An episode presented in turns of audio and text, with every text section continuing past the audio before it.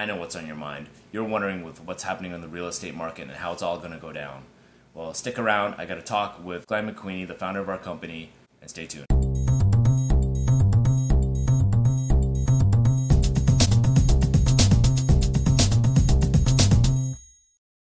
I'm really excited to bring you today Glenn McQueenie, the founder of our company, seasoned, experienced real estate investor and owner and agent. Mm-hmm. For almost 30 years, right? Yeah, I'm a really big deal. He is. Let's talk today about the market. It's crazy. And a lot of people are saying that the bubble's going to burst. And you know, what's your thoughts on it? You know, I think eventually they're going to be right.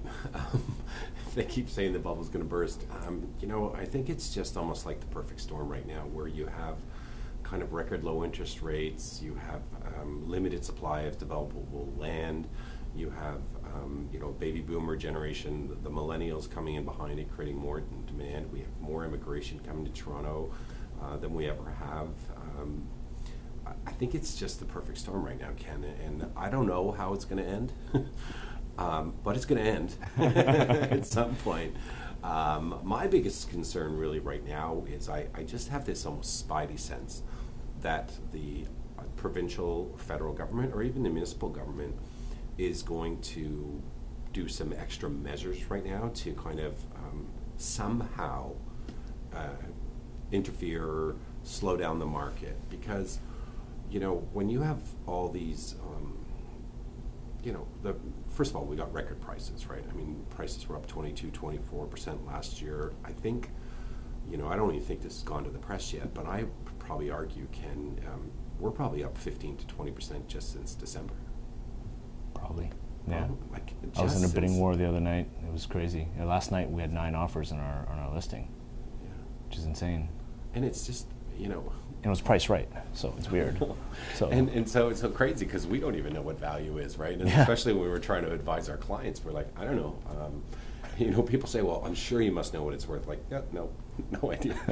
So I don't know really what's going to happen. But my big fear right now, and I just have this sense, is that the government's going to interfere somehow. Yeah. And I don't know how they're going to do it. I don't know if it's going to be from maybe changing the capital gains tax rules, maybe your principal residence is no longer capital gain exempt. I hope that doesn't happen.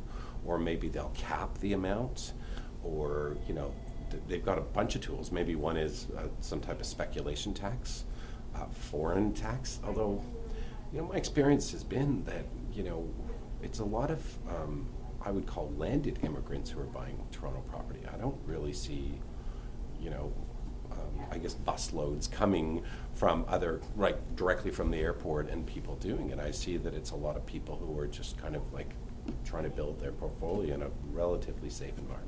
Definitely not the majority. That is happening. Mm-hmm. I'm meeting somebody on Thursday for that. So, yeah. I mean, it is happening, but that's not the majority.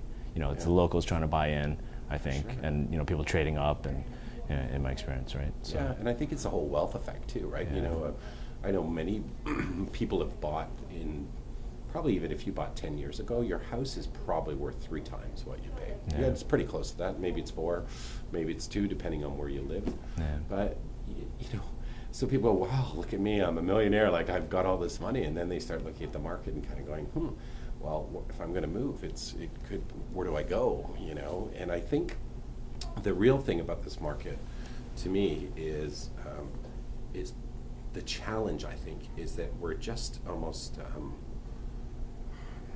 like the market's what's the word I'm trying to use here?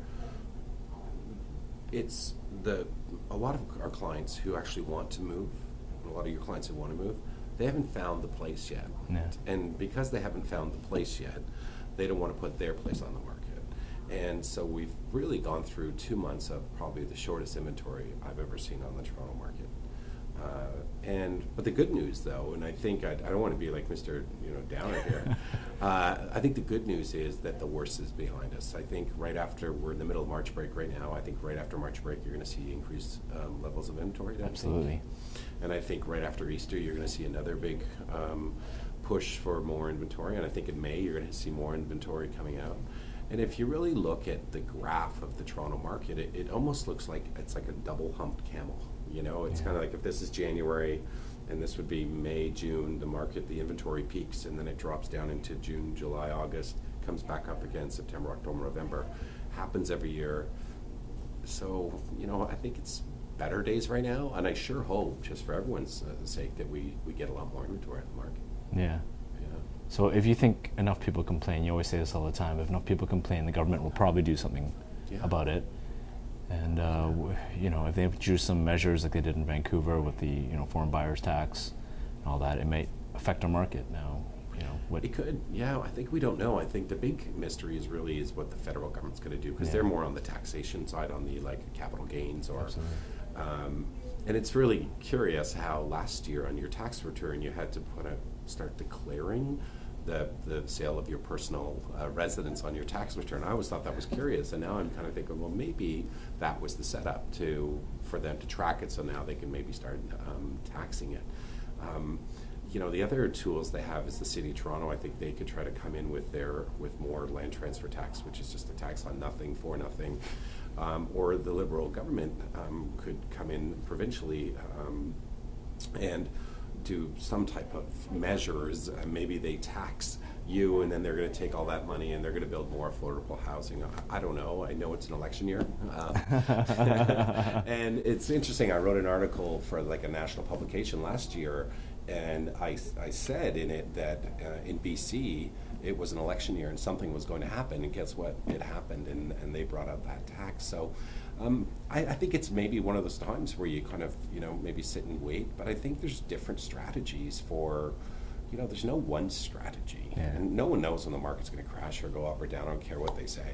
But I think it really depends on, you know, your customers talking to you and kind of going like, well, what's my unique problem? Because you're so successful, you've got so many really great raving fans, happy clients, that I know you can probably solve it. The one big thing I would tell most of your customers right now is this is the time that if you're empty nesters and you're thinking about maybe should I cash out now, I'm not sure where the market's going to be, I think there's a great argument right now for doing what they call a sale leaseback, you know, where they can, you know, I know you told me all about this, but where they can basically sell their house today and stay on as a tenant for a couple of years.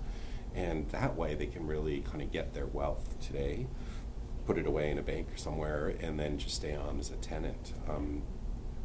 I thought this would be something that a lot of 70 and 80 and 90-year-old people would be doing, but I've been quite pleasantly surprised that so many like 45, 50, 55, 6-year-old people who are kind of going, yeah, you know what, the market's been going up for 18 years. It's a real estate cycle. Things change. Yeah. So, yeah, I think it's going to be interesting, but I don't think it's a time to be fearful, even though this video probably made more people scared. I mean, you wrote a great article about fear, not having fear in this market. I mean, it's a cycle that, you know, there's strategies for both ways. Well, I think fear's healthy, first of all. You know, I mean, the only reason we're still alive today is because one of our relatives wasn't eaten by a lion, tiger, or leopard, right? So you need to know, oh, there's a cat, run away, or you're gonna die. So we've already got that gene. And a little bit of fear is actually quite helpful because you can make good decisions with a little bit of fear. But when people go into like anxiety, panic, or overwhelming, like just say panic again, they make the worst decisions. I'm sure you know, there's times in both of our lives when we panicked, made a decision, and went, oh my God, I wish to regret it. And so I think our job is to help our buyers and sellers and go, listen, this isn't a panic situation. This is just, you know, here's some perspective so that when it comes time for you to make that right decision, you make the right decision and you don't feel like you're pressured, hassled, or living in fear. Yeah, and really, here's the climate, really, you know, and you got to make do with it based on the situation you're in. Do you think it's a good time to buy, sell, hold?